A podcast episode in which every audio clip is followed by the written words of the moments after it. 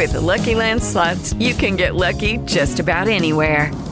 This is your captain speaking. Uh, we've got clear runway and the weather's fine, but we're just going to circle up here a while and uh, get lucky. No, no, nothing like that. It's just these cash prizes add up quick. So I suggest you sit back, keep your tray table upright, and start getting lucky.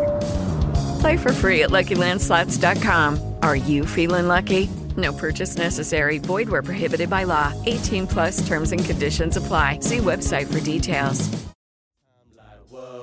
Rising in the rising sun, the land of bamboo, Tengu, and Gundam. Like, yo, can't believe I finally made it. My two Matsuri celebrated Golden Week, hold it down with my cho.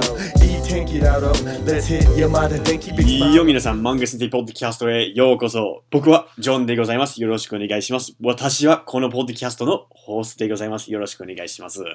Hey everybody, welcome back to the Manga Stay Podcast. I'm your host, John Sensei, and today, like every day, I'm breaking down the world's best language in 30 minutes or less. Today, we're talking about something extremely interesting um, that will kind of give you a break from all the particles and things we've been talking about recently. And it's actually more of an interest lesson, in my opinion, than anything else I've really taught so far on this year's 30 day challenge. That is the meaning of verb bases in depth.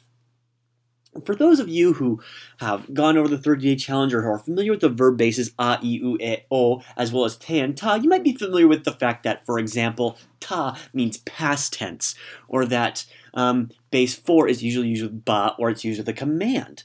However, you may not be familiar with some of the other things that the that they are capable of in their forms. What their forms mean by themselves. A good example of this is number th- is base 3. You can do base 3 verb and make that noun be modified. For example, それは寝る人です. Uh, a person that sleeps. I'm simply modifying neru, the verb, base two, 3 in the verb, putting it before a noun. Modifying the noun to making a sleeping person, a sleepy person. Would I can also do this with um, by doing my language informally. Base 3 is the most informal way to speak Japanese. I would use this, for example, um, like I could say, for example, I'm trying to think of just an easy idea of something. Ah, 僕は寿司を食べる。私は寿司を食べる。I will eat sushi. Sushi o tabeta would be the same way, also in formal Japanese. However, some of these fun ones come in when you start talking about base 2 or when you start talking about base 4.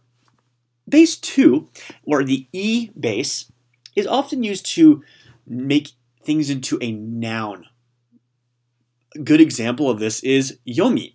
When you start learning kanji, there are two different readings of something. One is the onyomi, the Chinese based reading, and the kunyomi, the Japanese based reading. When you start reading these things, the yomi comes from the word yomu. On yomi.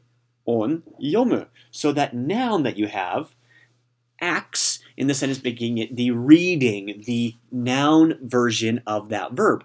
So Japanese is wonderful and, rep- and replete with a whole bunch of different ways to actually use the verbs.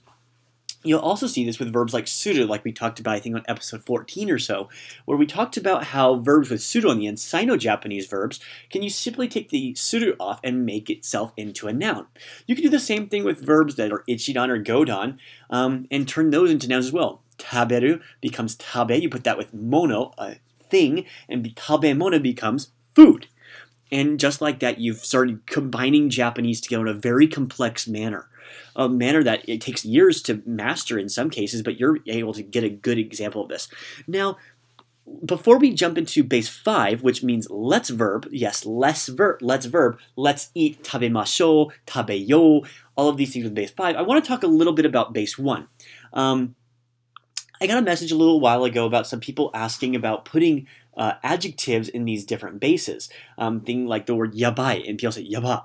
That yaba is actually, yes, it is base one, but it's actually not technically correct when it comes to prescriptive language. That means it's not, I don't know how to say this, but it's not um, correct, one could say. But who could really say what's really correct in Japanese? With that, I'll sign off. I'll catch you tomorrow, and good luck.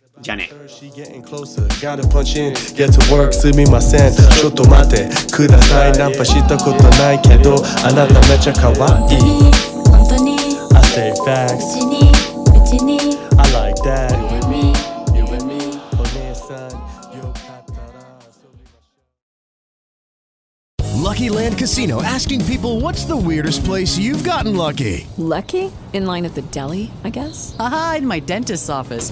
More than once, actually. Do I have to say? Yes, you do. In the car before my kids' PTA meeting. Really? Yes. Excuse me, what's the weirdest place you've gotten lucky? I never win and tell. Well, there you have it. You can get lucky anywhere playing at LuckyLandSlots.com. Play for free right now. Are you feeling lucky? No purchase necessary. Void where prohibited by law. 18 plus. Terms and conditions apply. See website for details.